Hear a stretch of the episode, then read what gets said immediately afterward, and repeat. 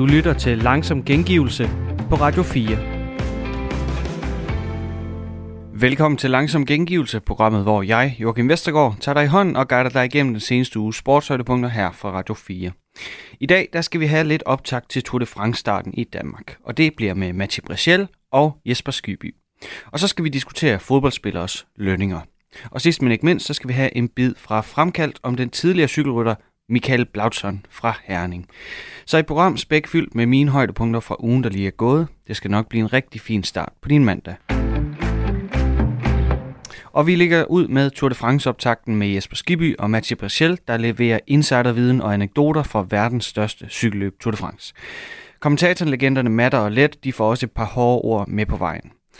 Mathieu Brechel han fortæller også om dengang han i vrede kastede både drikkedunk og solbriller efter Fabian Cancellara. Og for Jesper Skibby, så var det ødelæggende hele tiden at skulle sige noget sjovt til pressen. Hør ham fort- og fortælle om den oplevelse af at blive puttet i en kasse. Hvis du tager, øh, hvis du tager hovedtelefoner på, også Jesper, så vil det være super. Det gør jeg. Og Matti får, øh, får kaffe der. Er det helt vildt, Jesper, lige i øjeblikket med arrangementer? Ja, ja det, det, det, det, det synes jeg faktisk. Jeg synes, det, er- det, men det er sjovt. Altså, jeg synes, det er rigtig skægt. Altså, øh, i dag med Matti, det er jo super, super, super sjovt, altså. Og øh, hvad hedder det...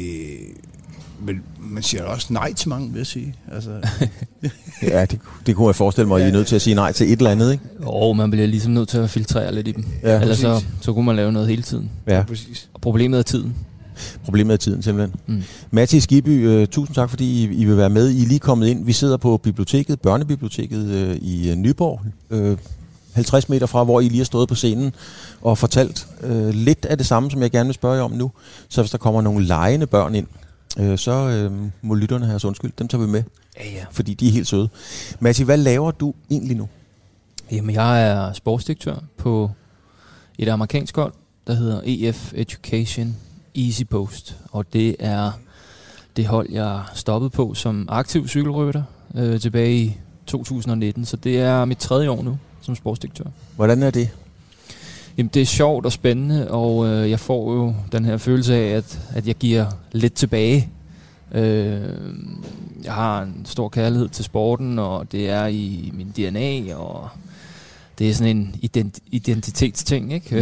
Mm. Øh, så, så jeg synes, øh, at det giver meget god mening, og det var lidt en no-brainer, da, da de spurgte mig, om jeg havde lyst til at, at tage jobbet. Mm. Men når man så sidder derinde og kigger ud, har man så stadigvæk lyst til at være med?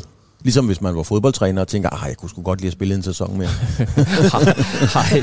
Nej, jeg misunder dem ikke. Det gør du jeg ikke. ikke. Nej, jeg ved, hvad, der er, hvad det kræver, og ved, hvad der skal til. Mm. Og øh, de lægger jo sindssygt meget tid øh, og energi i at nå det niveau, de nu er på. Ja, ja. Øh, konstant på kur øh, hele året rundt. Og, og det der pres øh, og de forventninger, man også skal leve med, øh, det er ikke altid nemt at, at navigere i som, som ung cykelrytter. Mm. Øh, så nej, jeg har det fint med at være på den anden side. ja. Hvad med dig, Jesper? Du er også på den anden side. Jeg er på den anden side. Jeg, jeg, man kan sige, jeg, altså, jeg, jeg har ligesom valgt den anden sti, ikke? Altså, øh, jeg, jeg må ærlig om, da jeg stoppede, der vidste jeg sgu ikke, hvad jeg skulle lave.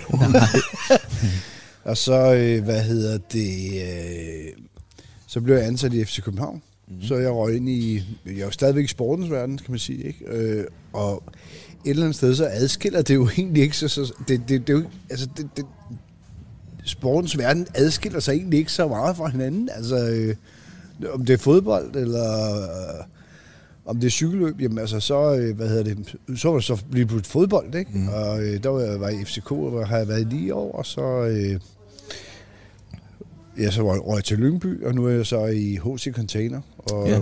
containerbranchen, som jeg synes er fantastisk.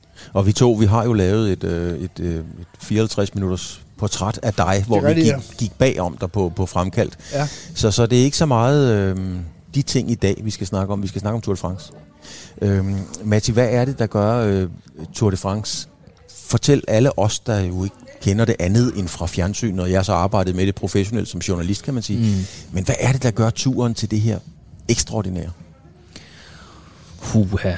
det ved jeg ikke engang, om jeg kan forklare. Altså, det er jo, det er jo bare et, et vanvittigt cirkus øh, af øh, tusinder, og er der tusinder mennesker, og øh, stor karavan, og øh, journalister fra, fra hele verden, og så selvfølgelig også øh, verdens bedste cykelrytter.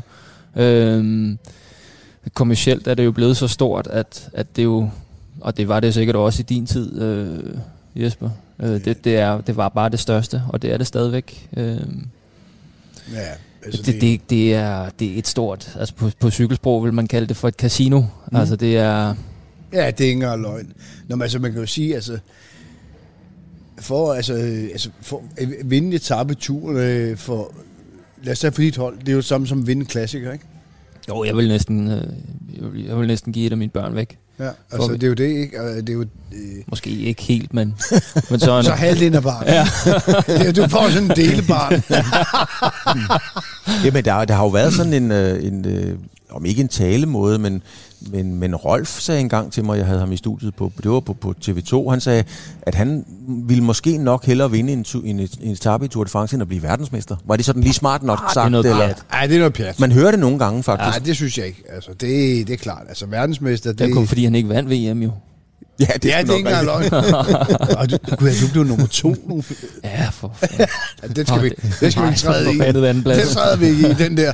Ej, men det var fandme... Og kæft, du kørte godt, mand. Ja, det var, det var, det var Ja, ej, close, altså, close race, ikke? Men, ja. det, men det er ikke rigtigt, det der Nej. med, man, nej. Øh, Altså, lige verdensmester, men jeg vil sige, klassiker, jamen, Mm. vinde etapeturen eller klassiker? Altså, Det, det kommer an på, om, øh, altså, om du har lyst til at lave... Øh, vil du være kendt og lave reality-tv bagefter? Mm. det er mig. Jamen, så, så du vandt også en etape i turen, og ikke en klassiker. Det er det. altså, hvis du vinder en øh, klassiker, jamen, så bliver du en kæmpe stjerne og en legende i, i Belgien. Øh, og det er du jo så stadigvæk, Jesper. Tak. Øh, de, de el- elsker deres helte. Men, men stadigvæk, altså, Mm. jamen, det har bare hver sit publikum, og turen er bare det største. Det er bare Det kan der ikke komme du sagde noget som, øh, det skal du altså lige uddybe det der med, øh, øh, vi kan kalde det et casino på cykelsprog. Mm. Betyder, hvad betyder det? Jamen, det betyder bare, øh, at det er et, et stort øh, organiseret kaos. Øh, et stort trummerum, og, og det er en masse støj udefra. Jeg vil sige, Tour de France er måske ikke sådan det hårdeste. Altså, der, der synes jeg, øh, at, at Giro d'Italia er hårdere fysisk. Øh, men turen er, er hårdt på den måde, at der er så mange mennesker omkring dig, og det er så vigtigt for sponsorerne. Øhm, da jeg kørte det første gang i 2010, der glemmer jeg aldrig, øh, hvor, hvor alvorlige menneskerne var. Øh, eller Bjarne Ries holder, alle var så alvorlige. Mm. Og der, der blev altså ikke øh, grin ved aftensmaden, som der gjorde til Schweiz rundt ugen før. Og det kunne man godt mærke. Ja, ja, der var altså, der var lige- ligesom skruet op for, for presset. ja. Øhm, så sådan en alvorlig mine, og jeg tænkte, åh, oh, gud, det er jo bare et cykelløb. Men er det sådan i, Ja, det er jo det. Er jo det. Ja. men er det noget, Jesper, der spreder sig i hele feltet? Altså, at det der, også blandt rytterne, blandt jer rytter, du var jo en af dem, der var med til at, at sætte stemningen i vejret, kan man sige. Uha, altså, det er jo klart, altså, øh, jeg vil da sige, jeg kommer ikke med mine one-liners til turen hele tiden, vel? Nej. Altså, øh, det skal ikke være nogen hemmelighed. Ved bordet i hvert fald. Altså, Det gør man ikke. Ej, overfor journalister som Mm. på TV2, jamen, der var, det, var, men det var ligesom en facade. Ja. Som Matti siger, jamen prøv at høre, det er et casino. Fordi, øh, nu ved jeg, nu starter det i København, Mm. og alle vil have en bid af Matti, når det starter. Alle vil have en bid. Matti, Matti, Matti, Matti, Matti, Matti. Ikke? Altså, sådan er det bare.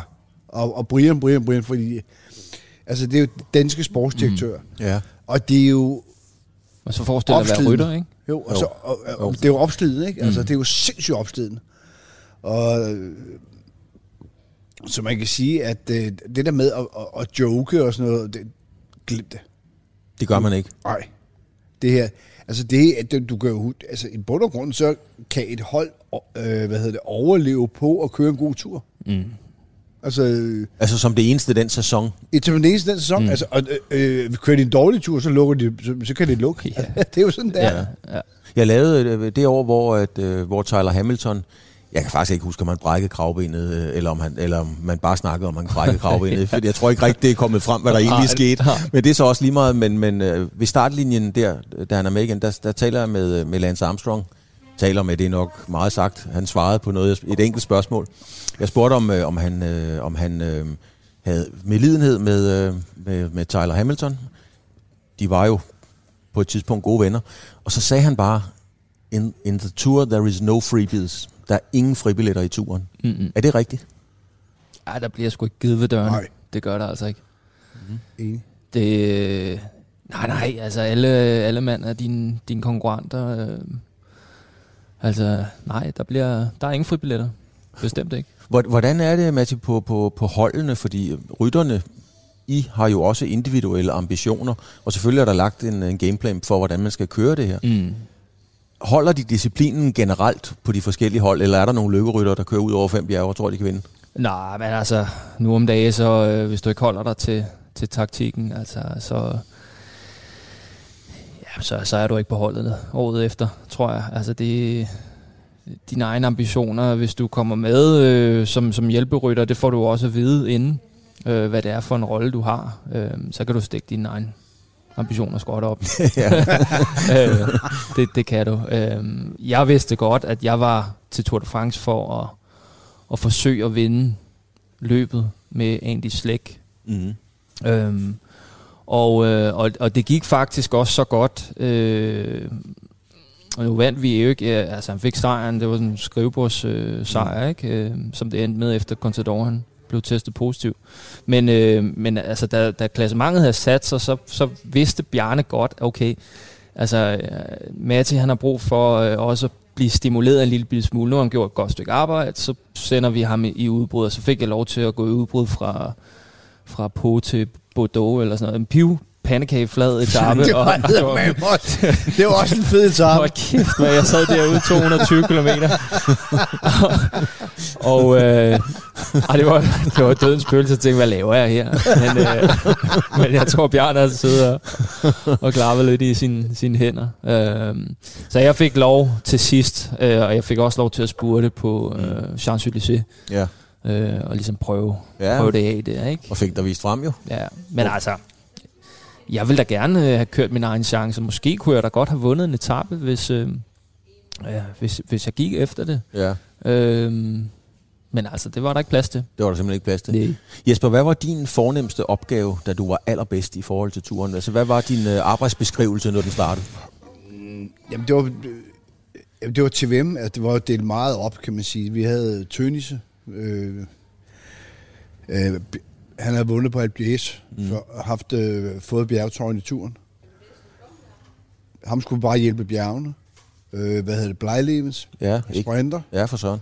Øh, men var der nogle etaper, som var kuperet, så var det mig eller Hoffmann. Og så havde vi også, øh, hvad hedder det, øh, vi havde både Jacques Hanegraaff, altså vi havde, vi havde nogle store drenge til, øh, til, til Blejlevens også. Så ja, jeg fik også den, den, den lidt frie rolle, hvor jeg kunne, hvor, man, hvor jeg kunne være impulsiv, som man sagde. Mm. Ja. Hvordan, hvordan administrerer man det? Altså for os, der ikke ved det. Altså du har en fri rolle, du er... Ja, det har Christian Eriksen på fodboldlandsholdet. Han ja, må løbe derhen, hvor gør- han vil. Ja, præcis. Hvad, ja, hvad, hvad må du gøre så? Nå, men øh, ikke noget dumt, lad mig sige det på den måde. Altså, øh, have, at have en fri rolle er, er, er måske også så meget sagt, fordi man har jo så fri er den jo sgu heller ikke, vel? Altså, Nej. det, det, det, Nej. det er jo ikke sådan, man siger, at nu, nu kører jeg på øh, kilometer 0, og så kører jeg bare alene 220 kilometer. Så vil de sige, at jeg er idiot. Men der, nej, men det er det der med at, at sige, okay, nu, oh, det, det, det passer mig godt at køre med i det her udbrud, for eksempel. Ikke? Altså, jeg har otte andenpladser i turen, ikke? Ja. på Tour de France-etapper. Øhm, det kan jeg ikke bruge til en skid, for at være helt ærlig. Det får, jeg så, det får man så også at vide. Det er fandme også vildt. 8 andenpladser. Otte andenpladser. Det er ikke? faktisk ret vildt. Ja, det er ret vildt. Øh, men, øh, men, men du kender jo selv, Massi, som sportsdirektør, Ja. siger, Nå, så tabte du igen, var. Ja, ja. Ja, men det er jo... Ja, men det er rigtigt. Men Og, s- sekundær placering. Ja, men, men det var ligesom den, det var den øh, hvad kan man sige, rolle, jeg havde. Men så havde vi også de der, for eksempel til Bordeaux, Mm. meget godt eksempel. Øh, hvad hedder det? Øh, det var det Blejlevs. Ja, det var Blejlevs. Og det, det, var, det kunne du godt affinde dig med, og altså, erkende, at det var det. Var det. Og, og, og, og, og, ja, sagtens. Mm. Ja. Sagtens. Ja. Så man, du, når man har sådan en fri rolle, så må man gøre meget, bare ikke på holdets bekostning, kan man Nej, sige. præcis. præcis. Altså, du må ikke, øh, du må ikke sætte... sætte holdets vinderchancer over styr på nogen, nogen som helst måde. Plus at du må du skal indordne dig, når det bliver sagt. Mm. Og det bliver sagt på en meget bestemt måde. Uh, nu er Matti jo sportsdirektør, så han ved jo godt, mm. skal sige til rytterne. Ja, ja, ja. ja. Mm. Matti, nu er der jo ikke mange cykelryttere i Danmark, og, eller i verden for den sags skyld, som har skaffet så meget mere værdi til et hold, som Jesper gjorde, fordi han er den person, som han er. Mm. Og alle pressefolk fra alle aviser i verden over vil jo gerne tale med ham. Hvordan havde du det med pressen under Tour de France? Altså, hvad, var det en belastning? Var det sjovt? Hvad synes du? Mm. Måske var det det...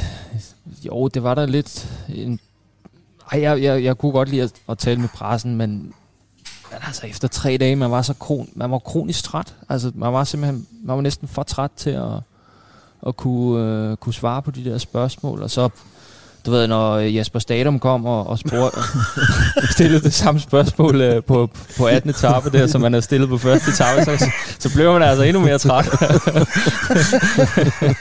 var du allerede træt efter tre dage? Nej, det var jeg. Er det rigtigt? Det var jeg. Hvorfor? Altså, jeg mener, ja, det er fordi, det er hårdt, det forstår jeg godt, men, men I kører jo løb. I kører jo hele tiden, kan man sige. Hvad ja, var det, der, der gjorde det så hårdt efter tre dage? Nej, men det er faktisk meget normalt. Altså, så bliver man bare, så bliver man bare træt, og så rammer man sådan en, en træthed, som, så er du bare træt øh, resten af løbet. altså, men, øh, men du kan jo stadigvæk præstere, og det er faktisk en, øh, det er sådan en, en tilstand, du faktisk godt kan lide at være i, at den er normal for dig. Øh, den der træthed. Ja. Øh, det er noget andet, når du så stopper med at cykle, og så bliver du lige pludselig frisk. Ja, så, altså, så ved du så ikke, hvad du skal gøre med al den energi, vel? Så, så løber nej. du rundt, ikke? Altså, det altså det. tænker I på hviledagen, eller når man er helt nej, færdig? Nej, ja, ja, helt, Nå, men så vi, der vil jeg så sige, at hviledagen, det var noget rigtig lort. Ja, det var det. Det var noget rigtig lort. Altså, hviledagen, ja. det var simpelthen, fordi du er inde i en rytme. Ja. Og lige pludselig bliver rytme bare brudt. Ja. Og så sidder du bare, hvad fanden skal jeg nu? Og man kan huske, at vi boede i uh, Andorra på en vilddag, og det mm. var trods alt op i sådan noget 1600 meter og sådan noget. øhm, altså, så skulle vi jo så skulle vi jo træne fire timer, og, og vi måtte kun drikke uh, ananasjuice uh, til frokost. Uh, og så skulle vi også i sauna. jeg vidste ikke, jeg gjorde bare, hvad der blev sagt. Jeg var så smadret, jeg var første mand, der blev sendt. og det eneste, der redder mig, det var, at jeg fik øjenkontakt med sådan en uh, politimand uh, på en motorcykel, som forbarmer sig og siger, okay, min dreng, uh, bare hiv fat her. Og så fik han slæbt mig op over det der lortebjerg. så oversatte jeg bare kom op til Cavendish uh, Gruppetto der, og noget så at gennemføre. Men altså, ja, de der lorte dage. Prøv at, den, prøv at den har jeg også haft. Den, altså, vi, der var, jeg kan huske en etape, jeg var så træt, at uh, der var, alle var så smadret på, på en bjergetop. Mm. Så aftalte vi uh, fire for hvert hold. Vi, vi, vi vidste bare, at vi ville blive sat. Så, uh, hvad hedder det, og pludselig løs. Så vi var, hvad var vi, 45 mand. Så tager de os ikke ud. nej, nej, så, så, så, så kunne man bare køre op stille og roligt. Så kunne det skide være med tidsgrænsen. Jesper, hvem er det derude, der har, øh, hvad skal man sige, pondus, mandat, kompetencen til at sige, okay, dreng, så kører vi 45, så smider de os ikke ud. Der er jo en eller anden, der ligesom skal tage initiativ til det. Hvem er, hvem er stærk nok til at, Jamen, at det kunne var, bestemme øh, det? På, på, I min tid var det Eos Poli. Det var, var det? Øh, ja. Okay. Det var, øh, hvad hedder buschaufføren, som mm. vi kaldte ham. Det var ligesom ham, han sad bare og regnede, bum, bum, bum rolig. Ja. Der var ikke nogen, og det der, øh, hvad hedder det, um, så øh, altså det var ligesom ham, der siger, prøv at vi, okay, nu, nu, nu, skal vi køre, nu kører vi langsomt, du kan godt køre langsommere, og så ned ad bjerget, jamen så gav mm. vi den bare fuld smad, og du kender det selv med ja, det. Ja. Så henter man som regel lidt ind på dem igen, ja. så vi kører stille og roligt igen. Ikke? Ja. Altså, og, og, i dagen, jamen, så kørte man så rulleskift. Ja.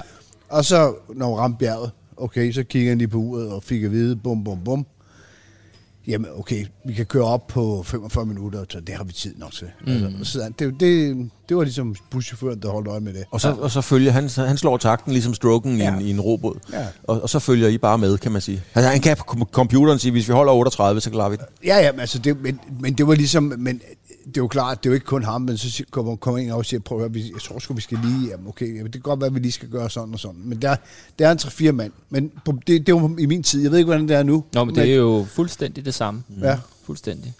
Øh, jeg har sådan lagt lidt mærke til, at feltet mangler den der. Ja. Øh, I min tid var det Bernard Eisel. Ja. Øh, og Grady var også god til det. Øh, det værste var, da Bernard Eisel så stoppede sin karriere så, så var der jo ikke nogen til at... og vi sidder Så på et tidspunkt i en gruppetto, og vi har på vej op ad et bjerg. Øhm, og jeg lider. Ja. Jeg har det ikke særlig godt. Øh, og jeg synes, gruppettoen kører alt, alt, alt for stærkt. og jeg mener, der er masser af tid. til, til sidst så bliver jeg faktisk så sur. Og ham, der sidder og fører, det er Fabian Cancellara, min mm. tidligere holdkammerat. Og rører op, og jeg råber og skriger. Og han griner lidt af mig, og så, så kaster jeg mine solbriller efter ham. Ja. Så griner han endnu mere, så tager jeg min dunk. og så begynder nogle af de andre også at grine. Så tager jeg min cykelcomputer og kaster efter dem. og så kunne de godt se, at, øh, at jeg mente det, så de satte farten lidt ned, og så kom vi alle sammen igennem. Men vi klarede øh, tidsgrænsen med, med 35 sekunder, tror jeg. og, jeg. Og jeg tænkte, shit, shit, shit.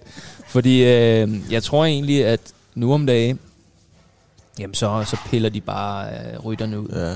Men, men Fabio, eller Fabio Cancellara, han var, han var et monster. Altså, Ja, ja. hvad, hvad, hvad, hvad, råber man? Altså, hvad, jeg mener, hvad, hvad, råber man til Cancellara? Din store idiot. Altså, hvad fanden tror du, du er? altså, han er jo min, min, min gode kammerat, og Ja, ja, med ham og sådan noget, så, og han kender mig. Ja. Øh, jeg ved godt, at Var, øh, var det fordi, du var, du var simpelthen ved at gå i opløsning? der var ikke mere ilt til hjernen. Øhm, Men det, det er interessant, fordi man, man, man hører jo tit det der med, at man kan jo også se det, det der med, og så, så, så, så, så siger Dennis Ritter, eller hvem der nu kommer til jer, at han nu går han sukkerkold. Prøv lige at forklare, hvad det er, der sker, sådan, når man går kold, at når man lider, ligesom du siger. Hvordan har man det egentlig? Må, jeg- må jeg gerne lige sige, Ja. ja. kom ind. det er jo ikke altid, Dennis Ritter ved, om han går sukkerkold. nej, nej, han siger det bare altså, alligevel. næsten Han siger det alligevel. altså, kan man, kan man øh, en cykelrytter, der går sukkerkold, at det er jo ret uprofessionelt. Jamen, det, det, det, det, er det er jo, jeg synes, det er det dummeste, fordi det, det sker jo ikke. Nej, det sker sgu ikke. Nej, det man var måske, ikke det var, undskyld Prøv Dennis, det var mest mater, der sagde det. Nå, men så var det det? Ja, okay. Okay. ja, ja. Ja. Dennis siger det også. Undskyld stadigvæk. Dennis, ja. Ja. Ja, men det er ligegyldigt. Og Rolf siger Men- det sikkert også. Ja, Ja, det Rolf gør siger det det også. gør Ja, men, men Fordi- øh, man, man, man kolder bare, altså der, der var, man er bare tømt. Altså du er, øh, du har så ondt i benene, og så vil sige, øh, hovedet står jo også af nogle gange. Mm. Mm. Øh, og det er sgu næsten det værste. Ja. Altså, og der sidder man jo, jeg snakkede med Magnus Kort om det her øh, under Sion. Han havde en, øh, en etape, hvor han, hvor han øh, virkelig haltede efter og, og var dårlig kørende. ja. Og han siger til mig, tre gange overvejede jeg at stå af. Mhm. Tre gange får man den der... Øh, Ja. ja. Det præcis. ved Men det, det, og, det er jo, og det er jo ikke at gå sukkerkold, det er bare, han er færdig. Altså, det er jo det. man, man får bare lyst til at give op. Altså, man, man sidder bare og tænker, hvad fanden er det, jeg laver her? ja. Det giver jo ikke nogen mening. Nej. Vel?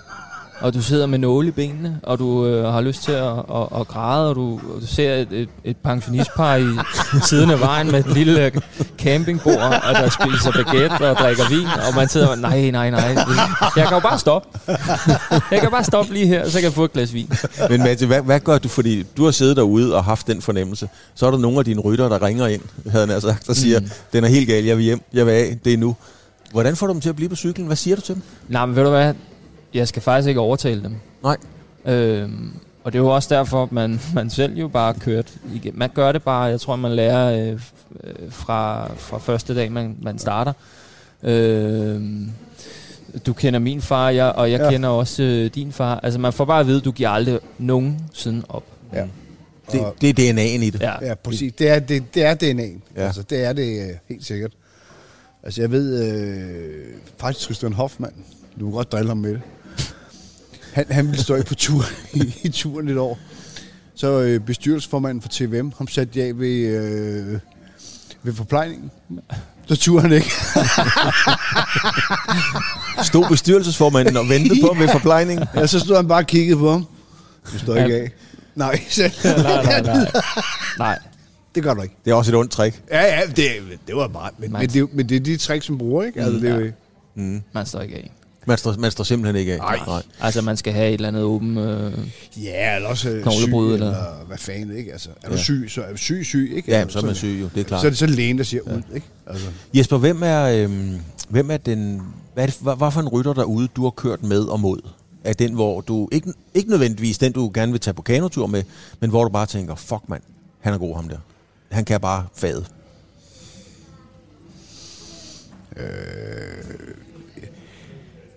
Ja, det er, det er jo Indoregn, altså. Det er Indurain. Ah, altså prøv at høre. Sympatisk fyr. Øh, Øh, jeg, jeg kunne godt tage på kanotur med ham, jeg ville bare, vi ville bare ikke kunne forstå hinanden. Øh, Men et, bare et monster uden lige. Ja. Altså, øh, jeg vil gerne have kørt... Øh, et, jeg, jeg kørte et enkelt år med, øh, med Armstrong. Altså, mm. Om, så kan man sige, folk har delte, meninger, men, delte meninger om Armstrong, men altså, jeg synes sgu, han var meget cool. Altså. Ja, det synes jeg også. Men, Der- men, men, men styrede de feltet, de styrede det med hård hånd, men på, hver, Ja, ja, på forskellige måder. Hvad var forskellen på den måde, Indurain gjorde det på, og Lance Armstrong for Nå, eksempel? men Indurain var bare meget rolig, kan man sige. Og ligesom jeg kan huske, at han stod af og pissede, og så var der nogen, der stak af. Hvilket er en uskreven regel. Mm. Øhm, så kørte han forbi feltet alene, og så har de fået et minut. Der var ikke, fordi der var ikke nogen, der turde køre efter dem, fordi det var Indurain, der var stået af og pisse. Så kørte Indurain alene op til dem og skældte dem ud. Så de kom tilbage. så øh, altså, var Armstrong er måske en anden kaliber, men jeg, jeg synes bare, Armstrong var, var fed. Altså. Ja, de, der, der var, de havde noget format. Format. Der var noget format over det. Ja, helt sikkert. Hvem, hvem er din sådan... Øh, hvem vil du gerne være, når du bliver stor, Martin? sådan agtig. Det, det kan jeg næsten ikke svare dig på. Øhm, jeg synes, der er mange.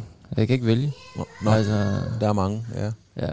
Men sådan, også hvis man tænker sådan menneskeligt, altså format udad til og omgængelig, en, en flink fyr og samtidig en, en jernhård konkurrent. Fordi sådan kender vi dem jo ikke. Vi kan jo bare Mm. se, at de er meget determinerede og skal der ud af tunnel vision op ad Mm. bjerget. Ikke? Måske Phil- Philip Gilbert. Ja. Ham øh, har jeg jo kørt mod øh, i mange år, og han er, han er min alder, og, og jeg har sgu egentlig altid set op til ham. Øhm, Ja, det er også fed. og han er, øh, han er den der, udover at han er en formidabel cykelrytter, øh, så, så har han jo også det der glimt i øjet, øh, som man får lyst til at holde med ham. Mm. Øhm, og han kommer ned ved, ved aftensmaden, i buffeten, øh, så hilser han på alle, og han er altid smilende. og Han virker som en, der altid overvejer, hvad det er for en energi, han bringer med sig. Ja, Øhm, stopper altid op og, og siger hej. ja, Øhm, det, det, det synes jeg er sådan beundringsværdigt. ja. Overskud. Stort overskud. Stort, stort overskud, ja. ja. Øhm, Jesper, hvordan var det for dig? Fordi at, at, øh, jeg jo selv interviewet dig mange gange, og der er mange af mine kolleger har, og hele verden, og det har vi talt om, de vil gerne have fat i dig. Men der var jo også en forventning om, at du skulle jo fandme sige et eller andet sjovt. Ja. Hvordan var det? Altså i forhold til, at det, havde været en men det var, det var, altså, set i bagklogskab, synes var det jo ødelæggende. Altså, fordi at jeg, jeg fandt jo også ud af, at øh, I synes, at det, hvad kan man sige, på, på TV2 for eksempel, ikke? Mm. Altså, siger noget sjovt, så er den home free. Ja, Ikke? Okay. Så, så fyrer jeg en eller anden one-liner af, du ved. Så tænker jeg, "Hvor- altså, bjergene, de forsvinder i morgen. Ja, Eller den er en klassiker jo, Alt ja. det der pisse, ikke? ja, Øhm, men det gjorde også, at man bliver mentalt ødelagt. Fordi det, som, som Matti nævnte også, det der med, øh, det pres, der er på dig hele tiden, det, er så sindssygt. mm. Øh, både for sponsorer, du skal, du skal op og snakke med, med rytterne, du skal også snakke med pressen, fordi det er jo klart, at I lægger jo også nogle penge, for, øh, eller TV2 lagde nogle penge for, Jo. for eller lægger nogle penge for at, at, at transmittere. Øh, det vil sige, de skal, alle skal have noget med hjem. Mm. Alle skal have en del af Matti, ikke? Altså i, i år, ikke? Mm. Og, og det, det er Matti forberedt på. Mm. Øh, men og det det det beund, eller det øh, hvad hedder det? Ikke beundrer, det hvad hedder det? Det det, det, det er pis hårdt. Mm. Men blev du fanget i det, Jesper, på den måde, at, at du følte, Jamen, du, at du får, skulle... du, får, du bliver puttet i en øh, du bliver puttet i en ramme. Altså det er jo ligesom altså, for fan, altså jeg blev jeg ham der er den sjove. Matti kender mig godt nok til at vide, så sjov var jeg heller ikke, vel? Nå, men det, det, er det ikke rigtigt? Altså, øh, Og jo, jeg Du- har set dig og- og være du- ved at komme op og slås. Ja, og du bliver puttet i en boks, ja. Og vi bliver alle sammen puttet i en boks. Mm. Og det det, Ja, det- mennesker gerne kan lide, ikke? Altså, Ja. det, Det er showbiz jo. Det- det er biz. Vi er Ja. ude for at performe, og, øh, og det er jo også en del af, af jobbet. Er fodboldspillere begyndt at blive forblændet af de store pengesummer? Det spørgsmål, det stiller bladet mod røv lige her. 22 spillere og en bold er for mange mennesker en fuldstændig ubetydelig størrelse, men for måske endnu flere mennesker det mest fantastiske i hele verden. For fodboldromantikere findes der ikke noget smukkere end øh, spillet og dets finesser og uforudsigelighed og alt det rundt om. Øhm, men spørgsmålet er, om vi øh, er ærekære nok omkring øh, det smukke i spillet, øh, eller om det er ved at smuldre igennem fingrene på os. I sidste uge, der kunne man i øh, Jyllandsposten læse en kommentar, der bare overskriften, har fodboldspillere ingen skam i livet? Ordene er skrevet af journalist Thomas Lund Hansen fra Jyllandsposten, og starten på en øh, kommentar, der udtrykker bekymring for, hvor fodboldspillerne og dermed også fodboldspillet, eller verden omkring fodboldspillet, er på vej hen. Og for lige at blive lidt klogere på, hvad det er for nogle bekymringer, som den gode Thomas sidder med, så har jeg ringet dig op nu. Hej Thomas, og velkommen til programmet. Hej, øh, tak du have, og tak fordi jeg må være med. Jamen selvfølgelig. Øhm, Thomas, øh, allerførst, øh, hvad fik dig egentlig til sådan at øh, sætte dig ned og skrive den her kommentar? Hvornår var det ligesom, at, øh, at bæret tippet over, om man vil? Åh, det ved jeg ikke. Det tror jeg faktisk, jeg gjorde for mange år siden, jeg skal helt ja, ja. Jeg ved ikke lige, hvorfor det var nu. Øh, øh, en mulighed for at skrive øh, i en klumme i Jyllandsposten, hvor vi har sådan, øh, hvor man sådan er lidt navle, navlebeskuende, øh, øh, og, og hvor vi skriver om, hvad der rører sig i, i ens øh, hverdag. Øh, og for mig, der, er, øh, der rører fodbold sig altså hver i eneste dag. Øh, øh, og sådan er vi jo nok mange, der har det. Øh, altså, og lige for at lave en kontekst, jeg er 51 år gammel, mm øh, og, og synes selv, jeg har oplevet øh, fodbolden øh, i en tid, hvor man øh, hvor den var mere uskyldig. Mm. Altså, det er sjældent, at øh, tingene var bedre i gamle dage, men det, det, synes, det må jeg sige, med min, øh, med min bagage, der synes jeg, det var bedre i gamle dage. Og Thomas, vil du så ikke prøve øh, at lige tage mig og lytterne lidt med øh, ind i nogle af de sager, der har sat nogle af de her følelser i gang hos dig, øh, som har, ja, som du selv siger, som giver dig den her fornemmelse af, at øh, der er sgu nogle ting, der har ændret sig i fodboldens verden, som ikke er til det bedre, når det kommer til fodboldspillerne? Ja, jo, det vil jeg da gerne. Altså, øh, øh jeg har fulgt øh, Manchester United mange, mange år. Øh, og, og, og det er jo en, en kommersiel størrelse af format. Øhm, og, og alligevel så er jeg på en eller anden måde øh, blevet lullet lidt ind i, øh, øh, ja, hvad skal man kalde det, i lullet i søvne øh, i forhold til, øh, hvor kommersialiseret øh, sporten er blevet. Øh, men det, som jeg for eksempel op, oplever, det er jo, at, øh, at min store held, Peter Smeichel, at han, øh, at han optræder flere og flere steder, som jeg jo synes er øh, amoralske øh, øh og, og steder, hvor han slet ikke burde øh, være. Altså, det er jo, som jeg skriver i min klumme, hvad, hvad laver den mand øh, som, som vært for, for Russia Today under øh, VM i 2018? Øh, det, det er sådan noget, som jeg synes tager... Altså, det, det, det gør jo, at, at han ikke er mit idol længere. Han har bevæget sig alt for langt væk fra det, som, øh, som sporten står for. Og hvis vi så kigger lidt ud fra vores egen andedam, øh, hvad er det så, øh, hvis du skal nævne en, en enkelt sag mere ud fra, fra den store verden, som, øh, som kan være med til måske at få din, øh, din fodboldkærlighed til at vakle lidt? Ja, altså, øh, vi kan starte med, med Messi, ikke? Øh, han, øh, øh jeg lige læste lige her til formiddag, at han angiveligt tjener øh, 1 milliard øh, kroner om året. Og det skal selvfølgelig tages med et grænsalt, og han har nok også nogle udgifter øh, til nogle andre mennesker i det i det firma, der hedder Lionel Messi AS. Men, men alligevel så har han valgt at blive turistambassadør for Saudi-Arabien. Øhm, og, og det er jo sådan noget, hvor man tænker, jamen, du tjener en milliard om året. Altså, hvad, hvad, hvad gik der igennem hovedet på det, da du tænkte, at du lige skulle bruge de flere penge? Øh, til, øh, altså til, til hvad? Hvad skulle han bruge de flere penge til? Øh, og, og i stedet for så en mand, der jo er kommet så højt op på en pilstal, og som er, ja, jeg ved godt, at det, det er samtidig lidt forkert at bruge, men han er altså et forbillede for rigtig mange unge mennesker. At han øh, vil slå sig hardcore med, med, med, et, øh, med et regime som, som det saudiarabiske. Det kan jeg simpelthen ikke forstå. Og Thomas, hvad er det for nogle, altså jeg ved godt, det er altid en lidt mærkelig øh, størrelse, men hvad er det sådan for nogle følelser, du får i maven, når du læser sådan en historie, der gør, at du ikke bare ligesom kan netop ignorere det lidt, eller vende den anden kendt til? Altså, hvad, hvad er det? Er det skuffelse, eller er det... Hvad, ja, hvad, hvad, hvad tror du der? Jamen, jeg kan jo først mærke, at jeg bliver lidt ophidset, at jeg tale om det med dig. så, så, så, det er vel sådan noget... jeg, jeg ved sgu ikke, om det er skuffelse. Altså, jeg, jeg faktisk jeg nærmer mig mere en form for raseri. Det vil jeg sige. Altså over, over den her helt over den her helt umanerlige øh, øh, form for griskhed, altså hvor man har fjernet sig så langt væk fra, hvad fodbolden var i min barndom. Altså min far, han tog mig med øh, til Vejle Stadion. Altså, det skal sige, at jeg er AGF-fan, så det hjalp åbenbart ikke ret meget, men, men i 80'erne. Og, og, og han, han, han videregav jo på en eller anden måde en kulturarv til mig. Ikke? Mm. Ja, han tog mig med i parken. Jeg, jeg var over at se øh, øh, Preben Elkær øh, spille i parken, ikke? og han var mit store idol. Øh, og, og på den måde, øh, så, så fik jeg en kulturarv videre, som, som jeg godt kunne bruge til noget. Mm. Og, og nu har jeg en søn på 15, som skal opleve sådan for alvor sit første VM her i, i, ja, i alle, alle tidspunkter i november. øh, og, og, jeg, og jeg ved sgu ikke, om jeg har lyst til at give den kulturarv videre til ham. Altså, det gør jeg jo alligevel. Jeg tager ham med ud og, og ser AGF øh, ja. ham, ikke? Øh, og jeg har allerede øh, pådydet ham at blive Manchester United-tilhænger. Men, men jeg synes bare, at, at værdierne er blevet skru, forskruet så voldsomt, at de, at de er svært at identificere sig med for et almindeligt menneske ja. som mig.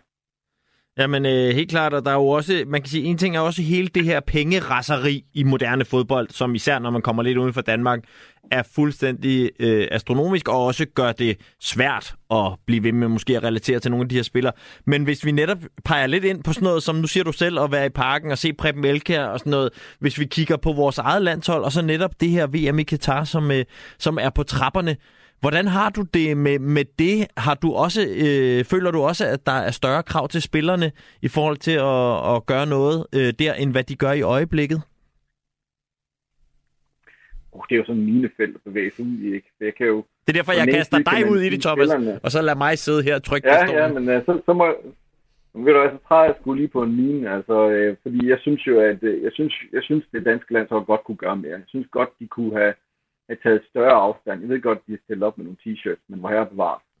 Øh, der, der synes jeg godt, at man kunne have gjort mere. Og hvad er, hvad, hvad, hvad er det så? Mm-hmm. At, ja, det ved jeg ikke. Øh, men øh, min, min pointe er, øh, øh, og jeg vil gerne bevæge det lidt andet sted hen end spillerne, fordi mm. jeg synes ikke, spillerne er, jeg synes også, det er uretfærdigt over for spillerne. Det er også derfor, jeg siger, at det er et minefelt. Mm. Jeg synes, det er uretfærdigt over for spillerne, fordi det er ikke dem, der har taget beslutningen om, at det skal spilles i Katar.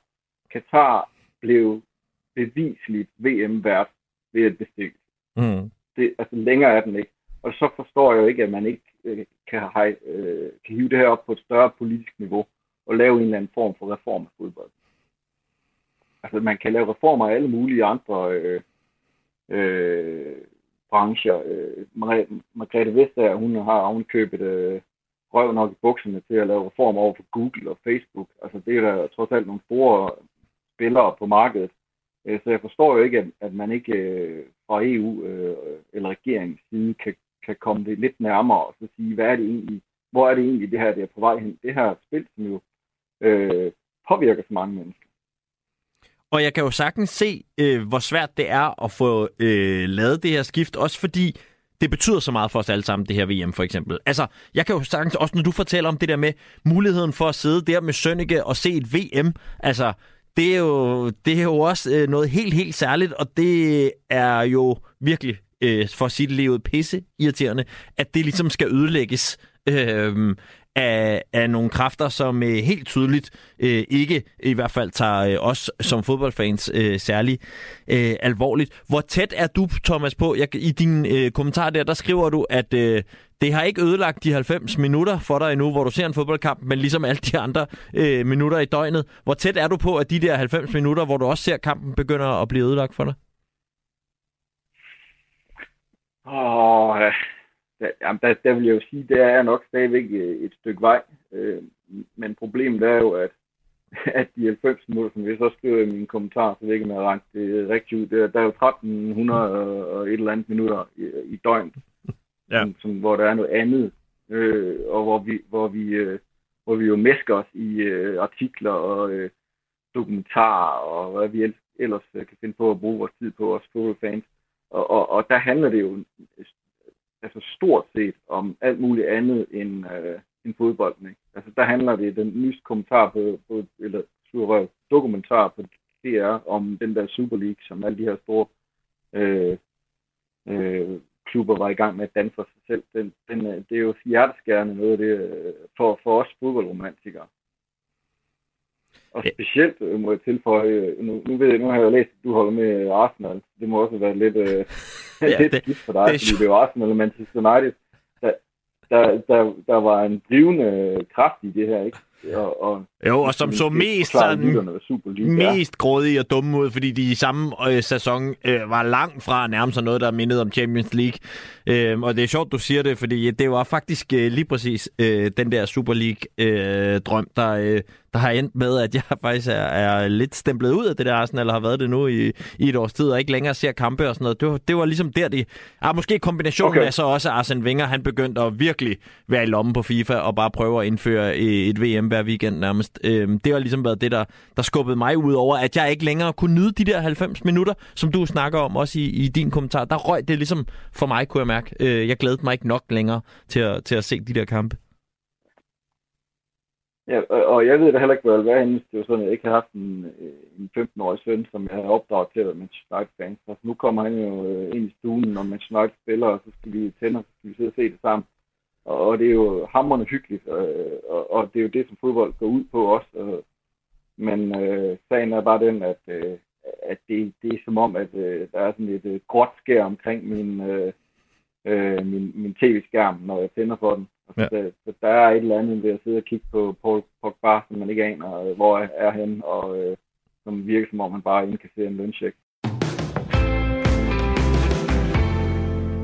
En af landevejenes mest anonyme cykelhelte er Michael Blautson fra Herning. Og han har kørt på de bedste hold i verden, men for det meste som hjælperytter. Blautson var så god i den rolle, at Tour de France-vinderen Carlos Sastre har ham med på sit drømmehold over alle de ryttere, han har kørt med. I dag har Michael Blautson trukket stikket cykelsporten med nogle ganske få undtagelser. Michael, prøv en gang at fortælle om en, øh, eller beskriv en, øh, en almindelig dag, hvis der er sådan en i, i Tour de France. Altså fra, fra, fra væk ud og ringer, til, øh, til de kommer og siger godnat. Jamen altså, en, en, en turdag, det er, det, det, det er afhængigt af, hvordan du egentlig kommer igennem dagen inden et eller andet sted. Ikke? Vi, øh, du, du skal jo op de her tre, tre en halv time før etappen starter, og øh, allerede efter en to-tre dage, der begynder du at mærke benene. Øh, vi begynder simpelthen at få ondt. Øh, den første uge er stresset. Øh, der er sidevind, der er stress, stress, stress. Øh, så mentalt er du allerede ved at være lidt, øh, lidt øh, træt mm. efter en 3-4 dage. Og, og du kunne begynde at mærke benene. Øh, de flade etapper er, er ikke nemme på nogen måde. Øh, og øh, jamen, du vågner, og, øh, og så er der morgen med tre, tre timer før øh, normalt øh, etappen starter. Og du mødes med holdet dernede, og folk er allerede begyndt at have blanke øjne. Øh, det var tidligt. ja, det, det er tidligt, ikke? Og du, du ved, du har i hvert fald to og en halv uge nu, ikke? Øhm, men så, så sidder man stille og roligt for, for, for noget, noget kaffe ned, og, og du får din havregrød og, og din omelet og pasta, eller afhængig af, hvor, hvor lang etappen er, og så videre. Og folk kommer lidt til sig selv. Nogle snakker mere end andre til, til morgenmaden. Øhm, nogle har brug for at, og simpelthen bare at være sig selv, nærmest. Øhm, og så er alle afhængig af, hvor, hvor langt der er til start, så, så kører man jo med at holde bussen. Øhm, så man er ved start øh, måske en time og kvarter, halvanden time før start. Og, øhm, og der er sådan, folk sidder med musik i, i stille og roligt i, i bussen og, og gør sig egentlig klar mentalt til, at de skal ud og, og lide igen. Mm. Øhm, indskrivning bliver overstået, og, og så er der jo egentlig hvis vi startstregen, og, øh, og får kørt dagen til etape. Første uge, som jeg sagde, er, er jo mange gange flad øh, selvfølgelig, og masser af stress, inden cykelløbet egentlig sætter sig, og, og, øh, og det kan jeg huske, det tog sådan, jeg havde en sådan mental krise allerede i 3. 4. etape, så jeg tænkte, hold kæft, man, det er jo nok ondt, og du, øh, du, øh, du ved, der er to og en halv uge tilbage. Jeg skulle lige over de der 4. 5. etape, så, så begyndte det egentlig at gå fremad igen mm. mentalt øh, forkør, forkørte etappen, og, og, og øh, jamen, nogle, nogle dage gik godt, andre gik ikke øh, godt. Øh, det, ja, det kunne man jo godt mærke, øh, når man kom i mål øh, på en selv, om man har haft en god dag eller, eller ej. Øh, skulle lige øh, bearbejde øh, tingene, øh, alt afhængig af, hvordan det var gået. Og øh, i bussen igen, mange gange en, en time til eller transfer til, til hotellet. Og øh, Ja, og så, så står den ellers bare på, at din, din kuffert og selvfølgelig, det står jo på, på, på hotelværelset, det har de senior øh, øh, sørget for, så du egentlig bare skulle i bad og så ind og have massage, og ja, og så aftensmad, og øh, så kunne du gå på, på rummet igen, og, og så nogle gange var det lidt svært at falde, falde i søvn. Øhm, og øh, ja, det var sådan en, en, en typisk øh, dag øh, i, i, i Tour de France. Der, der, i Tour de France er specielt, øh, der er mere stress end, end nogle andre cykelløb. Der er flere journalister, der er mere, du skal forholde dig til hele tiden, så du har faktisk ikke særlig meget øh, fritid. Øh, så så du, når du egentlig kommer på, på værelset, så er det ligesom der, du kan, ja. kan slappe af. Nu sagde du, Michael, at du, du havde en, øh, en, eller du får en mental krise allerede på tredje fjerde dagen der. Det overrasker mig lidt, fordi at øh, I kører hurtigt, og I kører langt, men, men du er jo også vant til at køre hurtigt og langt hver mm. dag. Mm. Så, så hvorfor i turen kommer den der mentale krise der? Øh, nej, men jeg tror ikke, det var ikke kun i turen, det var egentlig i Grand Tour generelt øh, for mit vedkommende. Det var meget forskelligt for folk, øh, øh, fra folk til folk øh, i, i, på så et hold, men om det var Spanien rundt, Italien rundt, eller turen. Altså, jeg havde sådan lige en, en fjerde-femte etape, altså, der, der skulle jeg lige over tingene, men så var jeg der igen øh, efter et par dage, altså, øh, og, øh, og det var ligesom, så jeg tror måske også, det hænger hæng, hæng lidt sammen med, at en cykelløb egentlig har sat sig, stressen, den er, den er ekstrem i turen. Altså, det, det vil man også se i år, øh, de første etaper i Danmark. Det sidevind og så videre, og små veje, altså det bliver det er noget, man ikke kritiserer på, på tv, men, men der, er, der er en stressfaktor i turen, som der ikke er i, i nogen andre cykelløb. Men så prøv, at for, så prøv at fortælle, når, når du sidder derude, og du mærker den der stress, altså, øh, hvordan er stemningen? Hvordan, hvad siger I til hinanden? Du lå jo ofte og skulle passe på nogen-agtigt, men skubber man, øh, griner man? Hvad, hvad sker der egentlig, når I ligger i den klump? Jo, men det, sådan en flad etape er jo delt op. Øh, første, første del af den er jo indtil til udbrudt kør, kan man sige. ikke. Og det er jo heldigvis i dag øh, ser man øh, cykelløbene fra starten af, fordi at, øh, det gjorde man ikke i, i gamle dage. Nej. Øh, de første to-tre timer kan være et helvede, indtil det der udbrud jeg kørte. Det, det var en arbejdsopgave, jeg havde mange gange, at jeg skulle prøve at ramme udbruddet for eksempel, og hvis jeg ikke gjorde det, så havde vi en kaptajn, der skulle passes på. Øh, og bare det at komme i, i, i morgenudbrud, som, som I kalder det, det, det kunne jo være en, en kamp, og det kan du også se i dag, når, når man følger øh, etappen fra, fra kilometer 0. Øh, og så ligesom, når, når, når, når det så er kørt, øh, og førerholdet begynder at tage over og så videre, og så går lidt ro på, og så kan man godt sidde og, og hygge snakke lidt, for så er det ligesom sådan en mellem øh, del mm. af etappen. Og så, så ved man, at de sidste, sidste time, halvanden øh, i turen øh, er ekstrem også. Og der bliver kørt lige 2-3 km stærkere end i andre cykelløb øh, hen mod finalen også, og så videre, fordi det er, der er så meget fokus. Øh. Så, så man kan sige, man har måske lige en par timer, alt afhængig af hver vind selvfølgelig. Hvis ja. er sådan en sidevindsetappe, så er der, så er der ingen ro. Altså, så, så. Men, men hvis du har en opgave, der hedder, prøv at se, om du kan ramme udbruddet, og der er jo mange, mm. der prøver til. Mm. Har I så aftalt på forhånd, hvis han kører, så kører du med? Eller, eller skal du selv lige vurdere, er det her, jeg skal gå, eller skal jeg vente? Ja, men mange gange for mit vedkommende, så, så var det, at øh, jamen, altså, kører der en, en, en, en gruppe, så, så, så, så, skal, så skulle jeg prøve at køre med. Øh, det, der var også dage, hvor, hvor sådan, du, du skal ikke køre nogen steder, fordi måske var lidt slidt. Øh, du skal lige passe på dig selv i dag. Øh, mm. De næste par dage måske, for turen er lang. Øh, så vil jeg ikke sige, at det er sådan decideret, at det var rytterne, men det var måske mere hold. Så siger man, okay, hvis der, de her de hold kører afsted, så skal vi være med.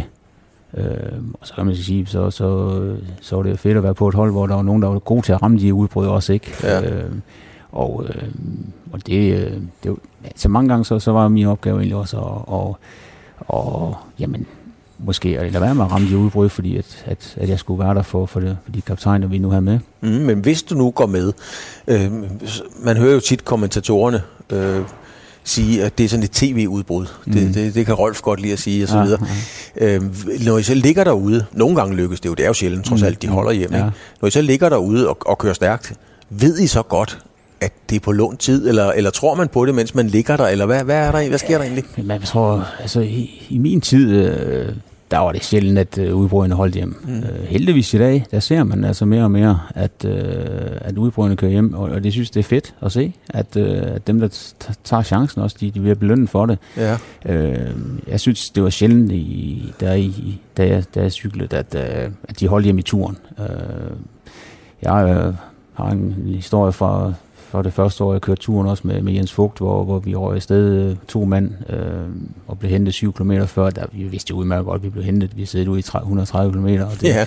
og det kostede mig også øh, en uge på, på sidste jul, ikke? fordi jeg var helt færdig i, i 4-5 dage efter. Ikke? Og så lige med Jens Fugt selvfølgelig ikke. Altså, det, var, det var måske også den værste ramme, men Hvorfor, hvorfor er han den værste ramme?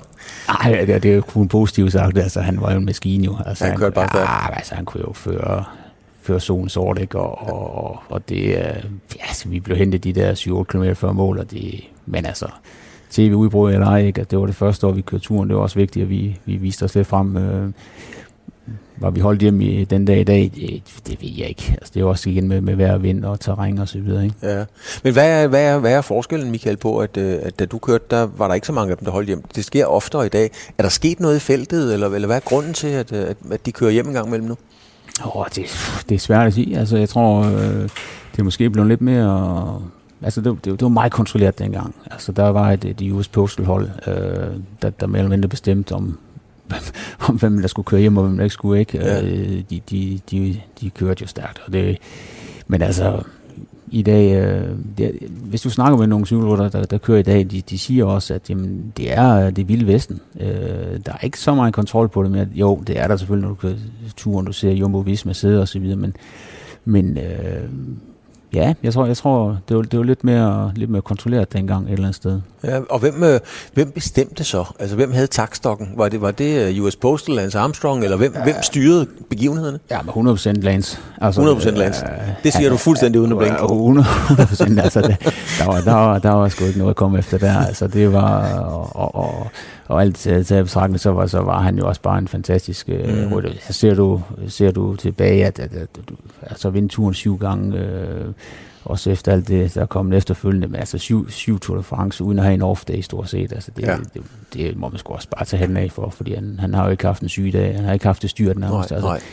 de kontrollerede det rigtig godt, og han, han, han, var, øh, han var præsidenten. Hvordan, hvordan, øh, hvordan øh, styrede han det? Altså fik nogen at vide, hvis de havde kørt, og det ikke lige passede ham, eller, eller hentede han dem bare, eller holdet, eller hvordan foregik det? Nej, men de, de, altså, US Postal sagde jo på det fra, fra starten, ikke? Øh, fra, fra første etape. De vidste jo, de var der med den forsvarende mester, og øh, han havde otte mand dengang øh, omkring sig, ikke? Mm. Mm. Øh, de havde en 3-4 mand, der var der 100% på de flade etaper, og så havde han 4-5 mand også øh, til, til bjergene, øh, så det, var- det var kontrolleret 100%. Det var, det var, hvordan var han? Altså, øh, jeg mener, med alt respekt, Michael, du var jo ikke en af de helt store stjerner i feltet. Øh, s- hilste han på dig? Var han flink nok, eller, eller var han fuldstændig iskold? Jo, men altså, det, jeg tror, der er mange, der har et, et indtryk af Lance efterfølgende, er, at han, han, var, han var en hård øh, nyser, og det, det var han også øh, 100%, men jeg havde, jeg havde et godt øh, fint forhold til ham, øh, og jeg synes altid, han var venlig, hvis, det var ikke fordi, jeg sad og snakkede med ham i hver cykelløb, men altså hils, hils på, på hinanden og så videre, så jeg, jeg havde egentlig respekt for ham øh, 100%, altså det, øh, det, det, må, det må jeg sige på det tidspunkt, og det var sådan en, altså man, man kørte ikke lige ind, ind foran ham. Altså, det var, det var, man vidste godt, at man skulle holde sig lidt væk. Hvad var hans reaktion, hvis nogen gjorde det? Nej, men altså, han, øh, han, han, han, han, var en, han, han var en vinder, og det viser historien også jo, ikke? Altså, Ja. ja. Og, og øh, jeg vil ikke sige, altså, jeg har ikke været udsat for, at han, han, han har været øh, svinskov for mig eller noget, men, men, men folk havde også en respekt omkring ham, ligesom, ligesom man kan sige om mange andre, øh, Cipollini i, i spurterne dengang også, og så videre, altså, det var også, øh, han styrte også jo, ikke? Altså, der var, der var nogle, der var nogle ikoner der, som, som, øh, som er godt, ja, som er lidt mere respekt for end andre. Mm. Når du lå derude, Michael, du har jo ikke... øh, Altså, du har jo været... Det kommer vi til senere. Carlos Sastre har jo taget dig med på hans drømmehold, og det er jo mm. Et endegyldigt øh, bevis på, hvor dygtig du var, mm. når du skulle hjælpe. Men det betyder jo også, at du ikke vandt så mange sejre. Ja. Øhm, hvor- hvordan er det sådan ligesom at, at sige farvel til sine egne ambitioner? Fordi du kom jo fra en amatørkarriere, hvor du var vant til at vinde. Mm. Jamen altså, jeg, jeg vil sige, at jeg kan opdele øh, de 14 år, jeg er professionel i, i, i to, et eller andet sted, øh, to, to dele. Øhm, de første 5, 6, 7 år, øh, hvor jeg stadigvæk troede på, at jeg kunne vinde de helt store cykelløb, øh, fandt jeg så ud af, at det kunne jeg ikke. Øh, jeg vandt en del som amatør, øh, og, og i hvert fald de første 3-4 år øh, fik også nogle, nogle, nogle gode sejre, øh, små etabeløb og så videre. Øh, øh, men på et eller andet tidspunkt, så, så finder jeg også ud af, men altså hvis jeg skal være på, på verdens bedste cykelhold, altså nu kørte jeg på, på Rabobank og, og, og Telekom et enkelt år, og så ellers uh, 10 år på, på CSC, og, og det, det, det var jo uh, det var de, de bedste hold i verden. Uh, jeg kunne også uh, have valgt at få et mindre hold, køre min egen chance, men jeg, uh, fra, fra, ja, fra da jeg havde en 6-7 år tilbage i min karriere, fandt jeg ud af, at det her, det, det synes jeg egentlig var, var fedt. Mm. Og, og, og hjælpe de, de store, store rytter til at, til at vinde, og fandt egentlig en ro i det. Øh, og så vandt jeg også jeg vandt to-tre cykelløb om året, øh, hvor, hvor jeg ligesom tog, tog mine chancer i mindre cykelløb. Øh, og så ellers satte en, en, en ære i at, at være der øh, i de større cykelløb for, for, for de store rytter, vi nu havde på hold. Men hvad, hvad tænker man, når der er nogen, der kører, og du har den der fornemmelse af, her kan jeg godt være med. Mm. Jeg kan muligvis også vinde det, men det er bare ikke min arbejdsopgave i dag. Hvad, hvad, hvad tænker man egentlig sådan der? Fordi man er også ambitiøs og så videre, ikke? Jo, men, men det, det var jo også den første del af, af karrieren. Der havde jeg sådan lige lidt øh, konflikter med mig selv en gang imellem. Øh, det, er der ikke, det, det skal ikke være nogen hemmelighed, men, men, men derfra fra midtvejs i min karriere øh, som forestil, altså der fandt jeg egentlig... Jamen altså, det, det, ja, ja, vi, vi havde en strategi øh, på, på hold til, til hver cykelløb, og, og jeg vidste, at jeg fik mine chancer. Om, om jeg så udnyttede dem 100% i de mindre løb, det var jeg måske ikke god nok til, så jeg havde nok vundet nogle flere cykelløb, men jeg, jeg fik også mine chancer. Mm. Øh, men i de store løb, øh, jamen, der var der en dagsorden, og, og, og, og vi stillede op i turen, øh, blandt andet øh, ja, de, sidste, ja, de sidste to Tour de France, jeg kørte med, med, med, med en dagsorden, og den, den vidste vi jo godt, at hvis vi ikke holder os til den, jamen, så, øh, så lykkes det ikke. Var det, noget, var det noget, man mentalt skal vende sig til og acceptere? Det der med at sige, jamen min opgave er ikke at tage chancen. Min opgave er at passe på Bogert, mm. whatever. Mm. Altså, er det noget, man sådan skal lære sig selv at, at acceptere? Ja, det er det helt sikkert. Det er helt sikkert, og jeg tror også, det, det kommer også med alderen. Altså, som, som jeg sagde før, det, det, det, det var sådan lidt opdelt i min karriere. Det vil sige, man havde måske lidt svært i starten, øh, men jeg vidste også godt, hvis, hvis, hvis man ikke holder sig til, til, til, til dagsordenen øh, på sådan et, et af de bedste hold i verden, jamen, jamen der skal, der skal forhandles kontrakt til sidst på året igen, ikke? Altså, øh, så, så, så og det, og det har man set mange eksempler på, at gode mm. cykelrytter lige pludselig ikke skulle være på et, et, et, et, et hold. Øh, så tænker man, hvorfor? Men, men, men det har nok også øh, været øh, fordi, at de ikke øh, ligesom, kunne, kunne holde sig til, til, til, til planerne. Ikke? Mm. Michael, vi vender tilbage til, vi vender tilbage til, øh, til Tour de France og de oplevelser og rytter, du har kørt mod der. Mange af nogle af dine øh, kolleger fra den tid, øh, de sidder jo rundt omkring i, ja, havde fornøjelsen at tale med Mathieu Bruxelles mm. for få dage siden. Han sidder jo i en, i en direktørbus nu, kan man sige. Ikke? Ja. Øhm, det kan du ikke. Hvorfor? Jamen altså, jeg havde jo øh, ja, små 10 år, øh, hvor, øh, hvor jeg øh, havde med danske cykelhold at gøre, mm. øh, kontinental, og det endte egentlig faktisk med pro-kontinental med, med Rival øh, Cycling Team, og, øh, og synes det var, øh, ja, ja, jeg har ikke rigtig øh, vil dyrke øh, på den store plan, for jeg synes, øh, jeg synes, det var interessant at være på et lidt mindre hold, hvor, hvor jeg ligesom kunne sætte dagsordenen også og prøve at udvikle de unge rytter. Øh, så det har jeg egentlig haft øh, en fantastisk god tid med. Øh, og øh, ja, jeg, jeg stoppet for halvandet år siden inden for mm. cykelsporten, øh, fordi at øh, ja, vi, vi lykkedes ikke med at, at fortsætte på, med Rival på, øh, på det her pro øh, plan. Det var svært at finde penge til at fortsætte på det niveau. Øh, og så tænkte jeg, det er også et, et, et, et hårdt liv stadigvæk. Også, øh, du, du har mange rejsedage. Øh, på mindre hold er der rigtig meget arbejde bag linjerne. Mm. Øh, det var jeg måske ved at være, være lidt udbrændt i, og, øh, og tænkte egentlig, skal jeg prøve noget, noget andet, øh, så, er det, så er det så godt tidspunkt nu. Og det, det, det rykker ikke i dig, altså når nu der, når vi ser turen i Danmark og sådan nogle ting, altså? Nej, det gør det faktisk ikke. Det gør det Heldigvis, øh, fordi så har jeg haft et problem. Ja, øh, det kan man sige. øh, altså, det, det, der, er ikke, der er ikke sindssygt meget, jeg savner fra det. Altså, man kan godt savne lidt den, øh, når man sidder i en finale i, som sportsdirektør i, mm. i, og har en rytter med i finalen, og altså, måske kan vinde, og det, lykkes det så. Altså, jeg tror ikke, man finder det mange andre steder end, end i sportsverdenen. Den der den der glæde ved, når, det, når tingene lykkes, øh, den der lykkesros, øh, som, mm. som, som virkelig er. Øh, og, og alle har været med en del af det, massørerne, mekanikerne og så videre. Altså det, det er en fed fornemmelse. Og det var mine udvalgte sportshøjdepunkter, og dermed også enden på langsom gengivelse for den her gang. Gå nu lige ind og find programmerne, så kan du høre dem i fuld længde. Det kommer du ikke til at fortryde, det garanterer jeg. De kan findes i din lokale podcastbutik eller på radio4.dk. Vi lytter til programmerne Blædet mod Rov, Sportsugen og Fremkaldt. Mit navn det er Joachim Vestergaard. Vi lyttes ved i næste uge, samme tid, samme sted. Tak fordi du lyttede med.